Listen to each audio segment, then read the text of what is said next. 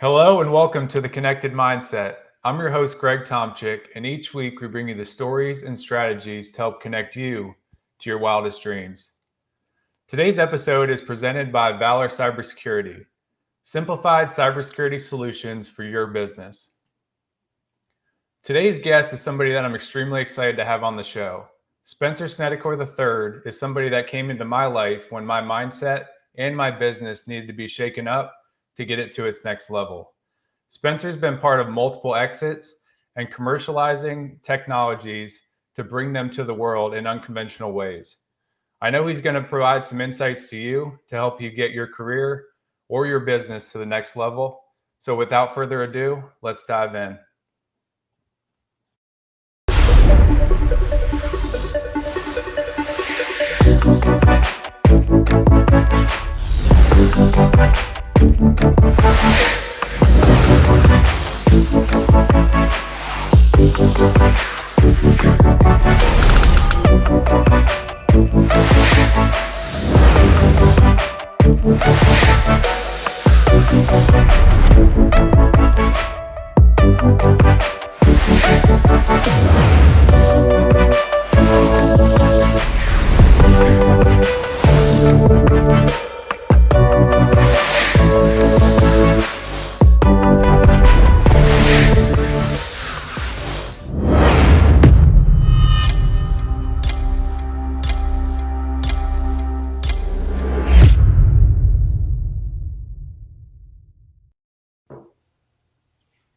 Spencer, thanks so much for joining us and welcome to the show. Good morning, Greg. It's great to be with you today. Absolutely. Now, looking forward to diving in. We have a lot of uh, ground to cover. Um, you've been a hugely impactful person in my life and looking forward to bringing that to the wider audience here. Um, I think one of the things that we discussed early on, um, you know, common times in our business, we're very kind of put into a box, you know, with our specialty, with the thing that we want to really bring to the world. And I think one of the things that really hit home with me is kind of zooming out and having some thinking time, uh, making sure we're kind of seeing things from a, a high level and then kind of dive into our business and use, you know, some of those lessons. And I think you've seen that through your career and the different um, product solutions that you've put out into the world. Um, and you've been able to be that person who can kind of zoom out and, and have everybody at the table kind of focus on that thinking time so I want to start off with kind of that subject, you know, your thoughts on thinking time, you know, why it doesn't happen enough and what people that are listening in today can kind of use to, uh, you know, put that into their life, put that into their business. Well, it's a great topic to begin with. I think that uh, critical thought process and taking the time to proactively engage in that is not only required for success in business, but I think it makes you a healthy professional when you carve out that time to really um, think about all your different options. Uh, for me, um, growing up in the technology world over the past uh, 35 plus years and being in the market through so many different evolutionary uh, technologies from uh, PC computing to personal device, smartphone computing, and now all, all the way to cloud computing, there's been a constant um, theme of trying to figure out the best way to monetize. Uh, from my perspective, how do you make money growing a business? How do you take your business to uh, address problems that people understand that they have and figure out a way that you can do it profitably and provide value not only to your customers but to yourself? And many times it just requires that you sit down and think through what your options are.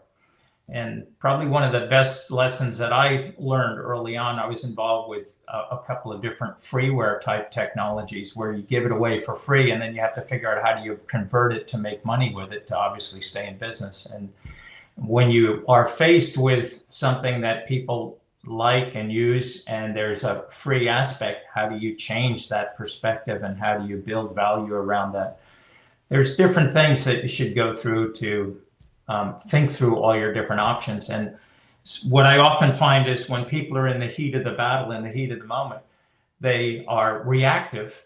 And that's a good thing to be reactive, um, to try to think on your feet as quickly as you can. But there's no substitute for the, the other side of that coin, which is being proactive and just carving out some time to think through your options.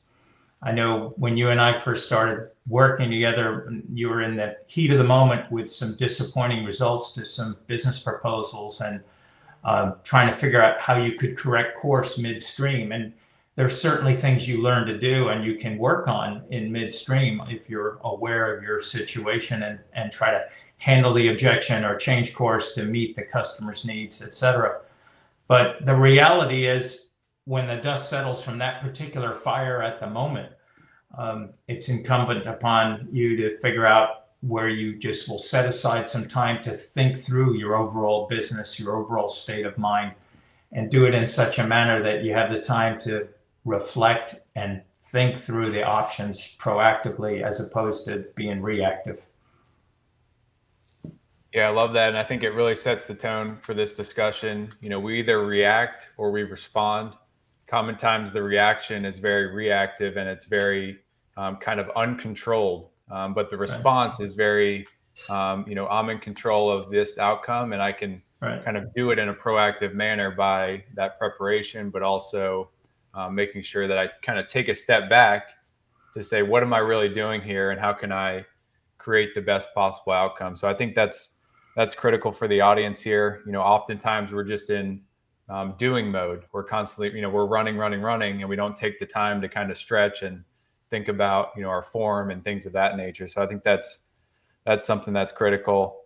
Um, I'd love to dive into that kind of, you know, the free, the freeware to paid aspect, and you know how you kind of shift people's mind around that because I think that's critical, especially in the business that you were in. It was so early on. You had to kind of educate the customer you know give them something for free so they could touch and feel it and really experience it and then say we want to find a way to really um, you know bring more value to this so people want to pay for it or change the mindset with the customer to help them bridge that gap between this is something that i value so i will put my you know monetary assets to it.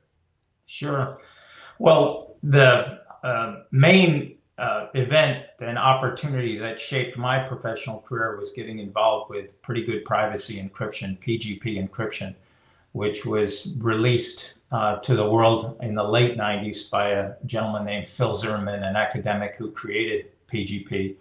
Um, at the time, it was uh, published open source code so that you could have peer review to understand the algorithms and the encryption methodologies behind it that would um, enable you to have peace of mind as to its strength. And at the time, it was considered to be unbreakable.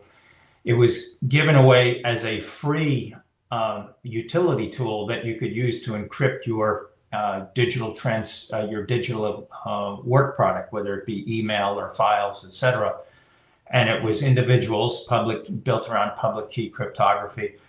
And the reality was that it, it early on in the days of the internet taking over um, in, in the early 2000s, people quickly became concerned about, well, if I have certain confidential information or proprietary work product, et cetera, I want to keep it private. I don't want people to be able to intercept it or snoop on it or, you know, read what I'm writing an email or read about the uh, unique uh, patent opportunity that I have or whatever. And so the technology was initially given away for free, and that was great for individuals.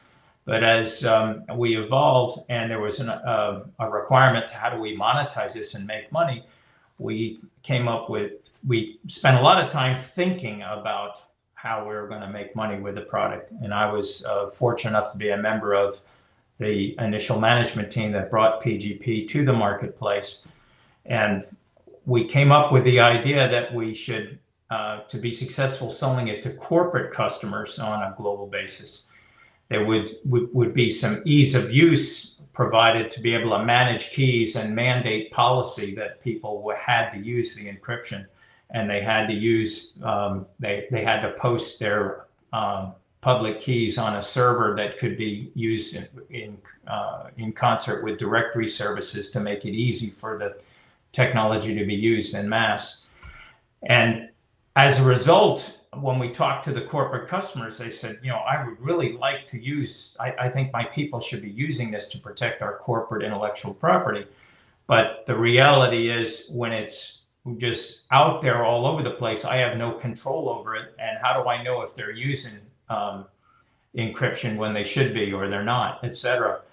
And so by developing a technology that in, enabled uh, policy enforcement at the mail gateway in this particular case, we came up with a value proposition that was unique and that people saw the value in and were willing to pay for. So, yes, the individuals could use PGP for free, and that got it out there in the marketplace.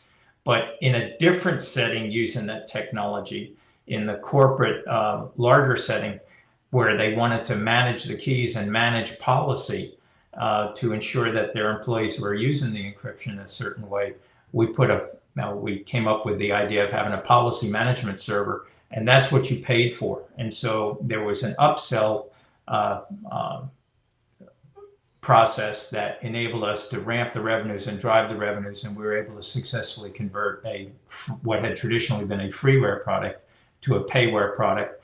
And uh, that technology has been bought and sold a couple of times in the open market through mergers and acquisitions, but um, Today, it's uh, owned and controlled by Broadcom, who bought Symantec. Yeah, Symantec's a huge company now, and they're they're they're on a lot of the machines that we depend on today. Yeah. Um, so it's pretty impressive to be there you know, and that's a, that's another interesting legacy product in that Symantec as a company sadly no longer exists. It's been about all the products from uh, the uh, antivirus and the PGP and the different aspects. They've all been acquired and owned by Broadcom, most of them. Mm-hmm. So there's their legacy out there. They're marketed and sold and maintained um, by a larger corporate entity. Yeah, one of the things I saw the the other day was that there's not a market for startup ideas and kind of how how long, how critical the bridge is between that idea, you know, that idea of kind of, you know, pretty good privacy all the way to the commercialization of it and and kind of starting to sell that product or solution. And um, anything you kind of learned as common themes from, you know, that you you guys knew you had a great product that people needed but getting it into the hands and creating that policy server. You know anything you saw in between that that process that really stuck out to you that you really were able to leverage as you went on to different endeavors? Well there's a consistent theme and that's a very good question. When i work with a lot of early stage entrepreneurs and um, uh, advise them and mentor uh, many of them you ident- as an entrepreneur you you identify a problem that you think people want to solve. And the value of that problem being solved correlates directly to how quickly your solution is adopted and how much people will pay for it. If it's a pressing, urgent problem that people rec- uh, easily recognize and have quantified the impact to their business, then you have a unique opportunity to position your value proposition as something that they must have and it's justifiable relative to the expense that you're asking them to pay. If, if I understand that I have a, a, a million dollar problem a year by um, in, in a certain business process and you've got a new technological solution or business solution that addresses that problem and impacts me having to spend that money or uh, save that money then I'm going to be much more receptive to paying you some money to license or use your product or solution because I can directly see how it corresponds to my my problem that I have. So there's an, there's an adage that I often uh, share, especially with early first time entrepreneurs in the technology space, is people don't buy technology for technology's sake. It's it, it's in our lives in everything we do today. Um, we can't, uh, you know, every, everybody has their, their smartphone and um, everybody is, um, you know, uh, tethered to it in some form or fashion. And we all have a, our, our way of leveraging it to our benefit but it costs you money to engage on that. So you, you're making a value judgment as a consumer as to, well, the money I spend every month with a cell phone carrier or buying the phone in the first place, it's worth it because I have access to do certain things in my daily life. And so, whenever you uh, come up with a new product or service or solution, you want to make sure that it's tied to, if, if your goal is to make money with it, you want to make sure that it's tied to a defined problem or monetary economic opportunity that you can show demonstrable impact that people are going to uh, have that that light bulb moment where they're going to go oh i get it. I need to have this. I want to have this. Yeah and what do you what do you think that takes from the buyer standpoint? Does it always have to connect to roi this is something you know we always talk about in cybersecurity. It's not always a revenue generating um, outcome but it's a revenue protection outcome um, you know, what have you seen in kind of your your experience there with how the buyer connects to actually spending their value for receiving value? Does it have to connect to ROI, or can it be something deeper? That's a really good question. It depend. The answer is it depends how you define ROI, return on investment. Um, most people quickly draw the conclusion that return on investment has to equal dollars and cents some way somehow. And that is usually a large part of it. But sometimes you'll have situations where people aren't motivated by dollars and cents uh, directly. They might be motivated by in a particular case with cybersecurity services as you and i have talked there they're motivated by protecting their brand. They're motivated by protecting their other services, which may not, there may not be a direct link to dollars and cents that they are uh, concerned about. So um, you, you have to ask the questions of your target customers, your prospects, to understand what is the value that they expect by using your good or service.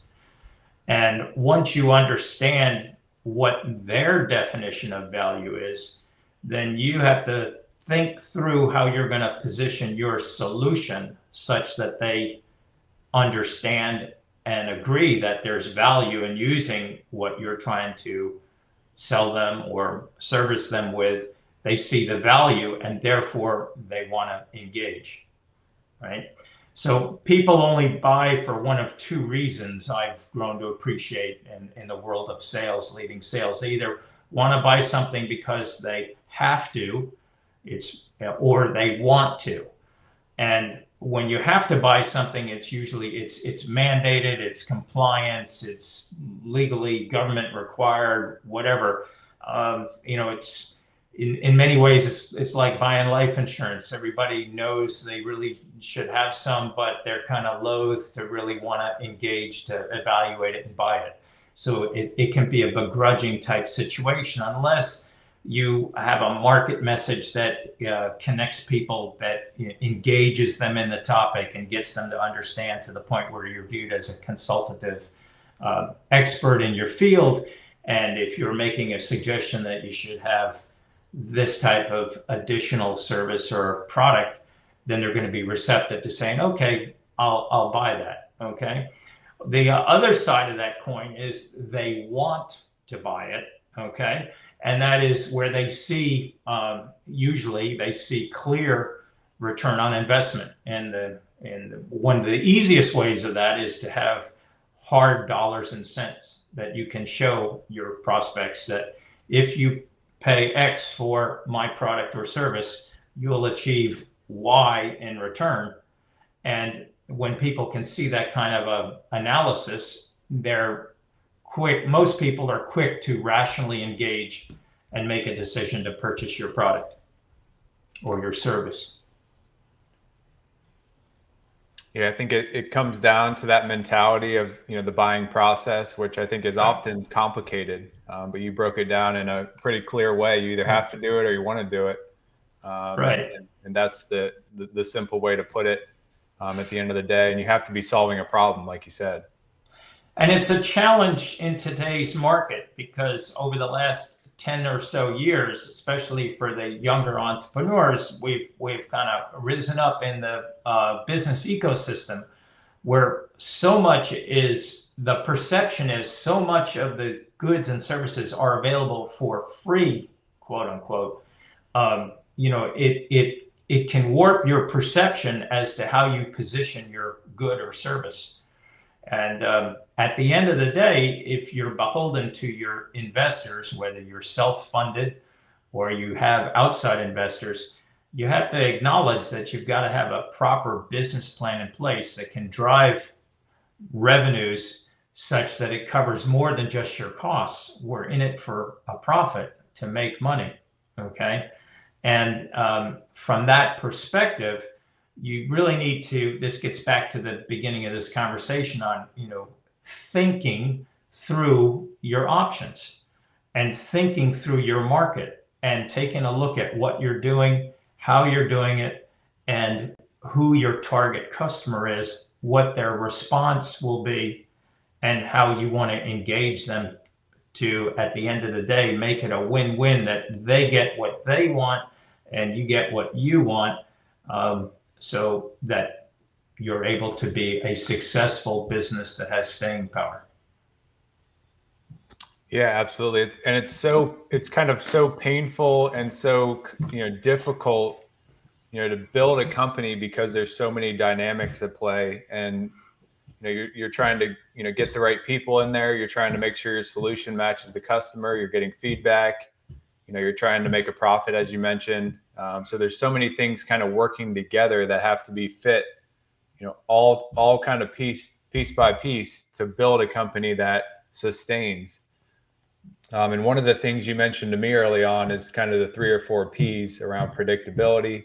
Um, and, and that's something that I didn't really see in past companies that I was at, um, trying to build that predictability. Can you talk a little bit about kind of those P's that you mentioned early on to me? And that's one of the things that really clicked in my head on, you know, we know people need cybersecurity, but how do we intentionally build, you know, the right model that's going to get us to be able to continue to grow at a at a uh, you know pace well, that we want to see. Yes, I think you're on to a, a, a good uh, topic to talk about because it's more than just a cybersecurity service. You could be selling widgets or coffee or you know some kind of new SaaS software solution or whatever uh, parts for a ship. At the end of the day, um, my guidance and counsel with the uh, companies that I work with. It's it's what is the what I call it the able part of your business plan, A B L E, and that is is your process repeatable? I mean, anybody can come up with a product or service and sell it one time, okay? But can you repeat that sales process? You know, is the market such that it's repeatable? Um, the second piece is is it predictable? you know are you able to predict with reasonable accuracy when uh, this they're going to buy something or you're going to be successful obviously you've got a business to run you've got payroll to make you've got investors to please um, you've got employees that are wondering i'm building all this is it ever you know is what's in it for you know building the company what's in it for me so you have to be able to, as as a leader of a company and a founder and a, an entrepreneur, you have to have operate with a, with predictability. You have to keep that. So you have to be predictable. The next thing that I always coach people on is it needs to be scalable. Um, you know, you don't want something that's just going to be a, a one trick pony, one and done. It's very difficult to maintain and keep your um, uh, you know keep your lights on when you don't have something that's sustainable. So you know is it sustainable? Does it have growth capabilities? You know is the market opportunity there that you can really build something?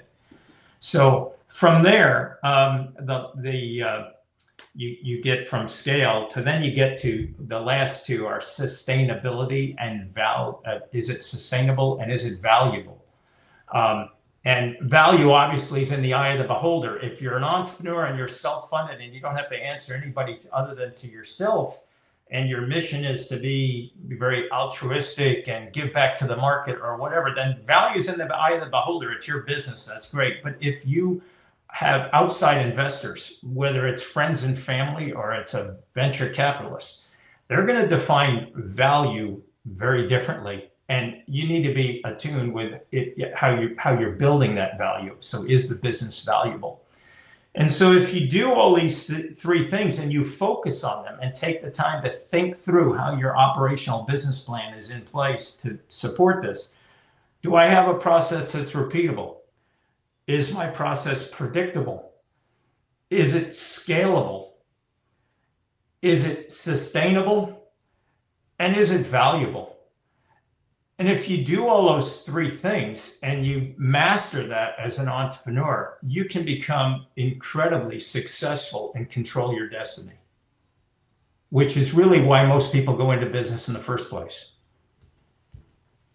Yeah, it's it's, it's interesting. The ables, you know, it, it, it enables the business to have longevity. Um, it right. enables the business to grow in a way that we envision when we first start the company. You know, we want we we know this problem exists. We want to build something, you know, that that gets it there. But that bridge, as I kind of mentioned earlier, is so it's it's so long and kind of complex, and there's a lot of different confusing aspects of that bridge between idea and actually you know selling that first one or you know really getting to the point where like my company is now at a place where I'm, I'm more comfortable with you know innovating and doing things that are a little bit unconventional to kind of shift the market. Absolutely. Awesome. That's yeah that's a that's a huge one i think for the audience. Whether you're starting a company now or have had a company for 20 years i think we have to kind of you know go back to that thinking time um, i think that right. we started with and and kind of look at things a little bit differently and evolve the business as the market comes together but as more information comes out on better, more focused ways to build companies. And I think you hit you hit that uh, nail on the head from that standpoint. Um, I would uh, I would offer to segue into um, an area that I'm uh, very passionate about relative to when when you consider how you build your business value proposition to you know find a solution that is of value to your target customers. I'm very, um, I advocate practicing what I call the three L's. And um, those are to look, listen, and learn. And um, I think that when you uh, practice the three L's on a regular disciplined basis, it, um, it keeps your mind sharp and it keeps your business plan really sharp and focused because you're constantly looking at your market, your target prospects, you're listening to what people are saying and you're learning. You can learn from competition. You can learn from um, uh, from other market influences. Most importantly you learn from your mistakes because uh, you know the uh, i like to say the only bad decision is no decision. And if if you're if you become uh, paralyzed through your analysis process and you don't ever make a decision, it can really impact your opportunity to learn and to really grow uh, which positions you for ongoing success. Absolutely. One of the things I like to say, and it was, it was analogy from baseball, is you can use lessons either as a blessing or a curse. Um, and I think a lot of times we use lessons as a curse um, just because it's, holy cow, I made this mistake.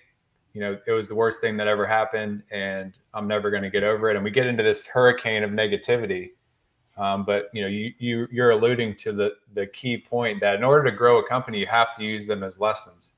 Because if you're just constantly looking in the rearview mirror, you know, you can't really you're not looking, you're not listening, you're not learning because you're so focused on trying to correct that thing that happened and using it as a curse rather than a potential blessing for where your business or where your life is headed at the end of the day. Absolutely, absolutely, and I, I think that I would add to that that um, it, it's good to see on the East Coast. I've been East Coast oriented all of my uh, life. Uh, I was fortunate enough that um, 30 years ago I was able to catch on with um, Silicon Valley based startup kind of companies. So I experienced the ecosystem where failure was expected and you learn from failure in Silicon Valley. And on the East Coast, that historically has been frowned upon that if, if you if you strike out, you're a failure okay, to use a baseball uh, analogy. Whereas what you would know with your baseball career, well, what you just learned is what kind of pitch the pitcher's going to throw. So the next time you'll be prepared for it. Okay. And so the um, uh, what what I have grown to really appreciate, and I've been very pleased to see in the startup ecosystem as I'm involved helping entrepreneurs around the country um, and in startup organizations around like the 757 uh, startup scene here in Hampton Roads, or uh, um, I'm a longtime member of the Research Triangle Park, North Carolina startup community. Those those communities are now um, in the uh, you know in in the current time are much more um, forgiving and uh, embracing of people who have tried something and failed because they realize the value in the lessons learned. Okay. And um, so for years, it only it used to be that was only acceptable in Silicon Valley. In fact, uh, one of the criteria that uh, various investment firms would make years ago was, okay, well, if I'm going to invest in this CEO, this founding management team, how how many failures have they had? How much have they learned so far? So uh, uh the probability is pretty good that if I invest in them this time, they'll apply those lessons learned and they won't they they won't be as inclined to fail versus somebody that had never experienced that before uh, it was it was a, a, a something to consider. Uh, that line of thinking never used to be considered on the East Coast. In fact, it was it was just the total opposite of that. If you had a failure, then you were somehow that's not going to be anything acceptable, and we could never invest in that person, or you'd never want to have that person speak in front of a group because my goodness they failed, and etc. So I think what's come about as as uh, you know the internet has come of age, as uh, small business entrepreneurialism has come of age, and all these different accelerators are out there. The lessons that we're able to teach and and the, the mentorship that um, the old guys such as myself are able to offer is we got where we are um, and we have the, the as i like to say we have the gray hair on our head and the scars on our back because we survived and we learned and we adapted. Okay, and um, those those are very very important lessons to learn, and it makes you a much better um, entrepreneur going forward.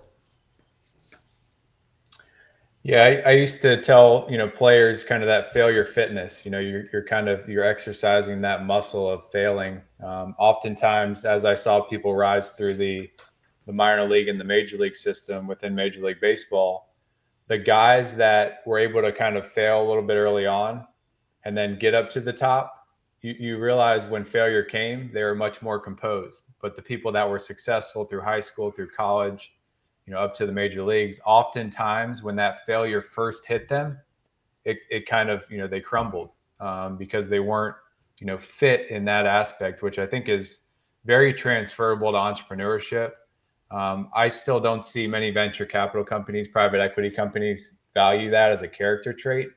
Um, but you know, with that, do you see a consistent kind of valuation of the the entrepreneur from a venture capital investor um, standpoint? And do you think that that failure fitness, that past track record of potential, you know, failures that turn into lessons, do you see that as a part of the criteria? You know, at whether you're oh. investing or you see other investors putting their kind of value into into folks? That's a that's a really good question, and I think the answer is for the astute, uh, experienced, um, uh, worldly uh, investor. They're absolutely going to uh, value that, and in particular, uh, this ties back to our initial talk line about critical thought process and being reactive versus proactive there's a time and a place. I, I personally think people don't spend enough time being proactive in their thought process, thinking through the different aspects.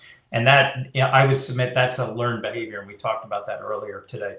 Um, or, or, or disciplined behavior where you got to work it into your routine to just proactively take time to think about what's going on. But the value that in the different failures or the objections, and, and failures come in all different sizes. If you're in sales and you had the greatest product that meets a need and everybody knows they need to meet meet the need and you've got a great value proposition a wonderful marketing pitch and you go and you make your pitch but unfortunately the guy says nope i'm not buying or the lady says no i'm not buying so that's a failure you didn't accomplish your goal but what did you learn from that okay you know what and it's what you learn and how you package that that makes you that much stronger to come back at it okay and then you become a much better reactive thinker because to react in the heat of the moment and course correct or handle, handle the objection, you're having to pull from those life experiences that you've had before. Okay.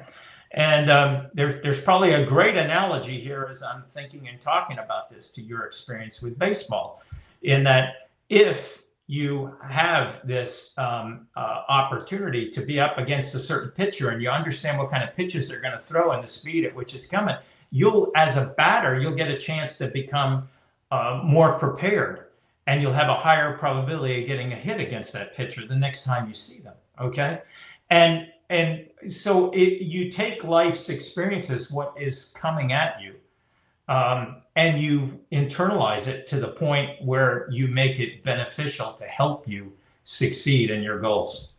And uh, that's the value of kind of getting knocked down and getting back up on your feet quickly. What what kind of brought you to to have that light bulb moment? And we don't have to dive into, you know, I know it's multiple experiences, multiple um, kind of you know situations that brought you to that. But i still feel like you know a lot of the the folks that you know i interact with periodically are still trying to come to that enlightenment that realization of you know you we all talk about it kind of using your lessons and you know using them as blessings or things that elevate you but was there anything that kind of either happened or some consistencies that you found through your career that said, "Holy cow, I'm going to really start using some of these, you know, obstacles and pain points to create a better, you know, outcome or future um, in your own mindset?" Well, perf- that's a that's a really good question, and for me personally, I'm cut out of the sales cloth, so I was uh, when when I graduated from the University of Maryland, I was hired by Xerox Corporation, and in the '80s, Xerox was known as one of the sales and marketing, you know, expert companies that you wanted to work for, and uh, they would train you to be the best. I actually was fortunate enough in my Xerox career to spend two years as a Xerox sales school instructor in Leesburg, Virginia, teaching sales training, and um, so uh, it becomes ingrained in your in your professional DNA. And from that perspective, then if you're going to be successful um, selling, you've got to handle objections. And if you're going to be motivated to be at the top of your craft and to climb the ladder to be, whether it's the number one sales rep or the number one pitcher on a ball team, you've got to perfect your craft and you've got to handle those objections. Okay. So I don't think anybody starts a business with the idea that they're going to be second best and they just want to make enough money to pay the bills. I think everybody goes into it thinking, I've got something unique. I know I'm I'm uniquely gifted. I've got a unique service. I've got the best. I am the best. I want to be the best. Okay. It just takes a commitment to uh, put yourself out there and to learn from your experiences. And um, from from my perspective, early on, it was uh, sort of ingrained that well if you're in sales of course you want to be at the top of the stack ranking. You want to be in you, you want to be in the top 1% of all the xerox salespeople and you know and and that that made an indelible impression upon me. And then once i took the uh, uh, the jump to startups it was well i i have a family to support. I i we need to be successful. I've got in, investors. I've got um, employees that are joining me in this venture. And so you you have to uh, kind of dig deep to your gut to say i will succeed. I will figure something out. Um, that's not to say you don't get your nose bloodied and, and you fall on your face from time to time but you got to pick yourself up dust yourself off and be driven to say i can do this. I'm getting back in the fight. I'm going to figure it out. Yeah yeah everyone has a plan until they get punched in the mouth I think that was Mike Tyson. Absolutely. but I think it's incredible to you know that mindset. I think is is so important. Um, and you know, one of the ways we like to round out the show is you know kind of get your thoughts on you know top two, top three mindsets that you know anybody needs to be successful in today's world. Obviously, there's a lot of noise. There's a lot of moving parts. Um, I think that that consistency of you know, it's, it's resilience, but it's, you know, making sure you have the right incentives at play. Um, any other mindsets that stick out that you would, you know, recommend really to anybody across the board? You know, you've built a great life. You've, you've seen great success in business. Um, and, you know, you, you, I know you've seen consistencies that you recommend. You, you've given us a lot to walk away with today. Um, but any other kind of mindsets you would suggest just for the the person looking to learn and get themselves to the next step in their in their life or in their business? I think I would sum it up with this: that um, at the end of the day, people talk about work-life balance, but you really have to focus. You, you number one, you have to understand what that means to you as an individual and then you really have to keep it top of mind to focus on that.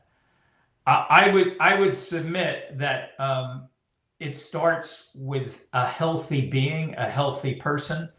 Um, you've got to be um, you've got to be spiritually healthy and right with yourself. You know, if you don't have your mental health, uh, you don't have, um, in my opinion, you're you're severely handicapped to really achieve any kind of success. You've got to be mentally right upstairs, um, and a lot of that then leads to your emotional centeredness, however you define that. If you're if you're married and you have a spouse, if you have a partner, you have uh, you have a family, whatever, you've got to keep all of that in proper context and perspective. Um, physically fit you know you you need to you need to exercise not only your mind but your entire body um, and and then intellectually challenged you know engage we talked through about uh, my three l's earlier the look listen and learn you know um, if if you're there, there's an old saying if you're not learning you're not earning um, because when you learn new things, you find new opportunities, new ways to improve uh, your own personal performance or your business performance, etc. Um, but at, when you add all that up, it all goes into hopefully making you a very successful professional. But the job is a means to the end, right? And um, at the end of the day, it, it's your own personal happiness that kind of keeps you centered and keeps your uh, keeps you engaged. I mean, I, I enjoy what I do. I enjoy being out working with small companies. I enjoy working with executive management teams and specifically CEOs and working through different business issues and challenges. It's something new. It keeps uh, it keeps me fresh. It gives me the opportunity to exercise my mind. It also allows me to share the wisdom that I've uh, gained through all the years in the workforce and the successes that I've had but equally as important, pull from the experiences that uh, I failed at because um, you know through failure you become stronger, right? So, um, bottom line is, you personal happiness. It comes down to work-life balance. That means a little bit uh, something different for everybody. But I think if you're spiritually, emotionally, physically, and intellectually rounded as an individual, you have a much higher probability of being successful in life and successful in your career uh, and uh, enabling your success. So that's what I would uh, summarize with. Yeah, you, you talked a lot about the balls that we're all trying to keep in the air. You know, the physical, the mental, know, the emotional, and the intellectual. You know, we're always trying to kind of balance those and and connect them in the right you know equation for us at that time. Um, and it's not you know it's not the same for everybody, and I think that's what makes it complex you know your life is going to be different than mine you know different from the person next door um, so we have to kind of take that into equation take what works for somebody potentially and try to integrate it into our life get rid of the things that aren't working and, and really double down on the things that that are working um, you know you started with those internal aspects you know the the mental the intellectual the emotional um, which i think you know what's going on on our internal side is what we bring to the world whether we believe it or not, um, which I think is is critical, and it, it's a part of why we created this show um, to help people connect to those those mindsets around you know those four aspects of life. Um, so, kind of rounding things out, one of the questions we like to ask everybody, um, kind of concluding the show, is you know what does being connected mean to you, um, and kind of how you live your life. That's a uh that that's a, a, a, fabulous question. I'm glad you put that in all of your different uh, podcasts. Um, so connectivity to me, uh, as as I look at uh, being in the professional world for all these years, uh, connectivity uh, for me is the ability to reach and stay in touch with different people that I've been fortunate enough to uh, work with and socialize with over the years. And I've had global responsibilities in my career, and I've been fortunate to travel to different continents for business deals. But along the way, then you learn about different cultures, you learn about different people, and you learn um, uh, and you meet fascinating people who have different points of view, different personal values, different uh, cultural values, etc. So being connected to me, and one of the things I enjoy about uh, LinkedIn and, and these type of forums by way of LinkedIn is I can stay in touch with a lot of those different contacts that I've made over the years, and uh, um, it's it's gratifying to you know hear from friends in the UK or hear from friends in Australia or hear from friends in South America, whatever, um, Japan, etc. That I've had the opportunity to to work with and then get to know, and um, I think that it uh, continues to help me learn and build my intellectual capacity. Um, when you're connected to different people in different parts of the world and you're connected through different um, uh, organizations, it, it definitely helps keep your perspective fresh and uh, gives you, uh, I think, a much more open mind so that when you get into that uh, proactive thought process, you're well conditioned to consider lots of different angles on how you what you might do with your time what how you might solve a problem how you might advance your business or what you might do 10 years from now when you're doing something totally different. Absolutely yeah. Spencer i just want to acknowledge you for you know really sharing you know the lessons you've learned the experiences. Um, you know i think that's something that you know is, is very admirable. It's something that people need more of. You know people in our position um, people beside you and and that's what makes the world a better place to live. Um, i commonly talk about you know a lot of times we make the same mistakes that others around us have made and we're just kind of going around this wheel through civilization and through society. But if we can take what people have learned and really start there and then kind of build from there, then everything becomes better around us. Um, so I think it's incredible. Uh, it's been a pleasure to have you on the show. Uh, thanks so much for the time. And I think the audience is really going to get a lot from this session. Thank you very much for having me. It's been uh, been uh, most enjoyable and an honor to share some thoughts and wisdom with you in the audience. I wish everybody continued success, and uh, we'll look forward to seeing you in the business community. Absolutely. Thanks so much, Spencer. Bye.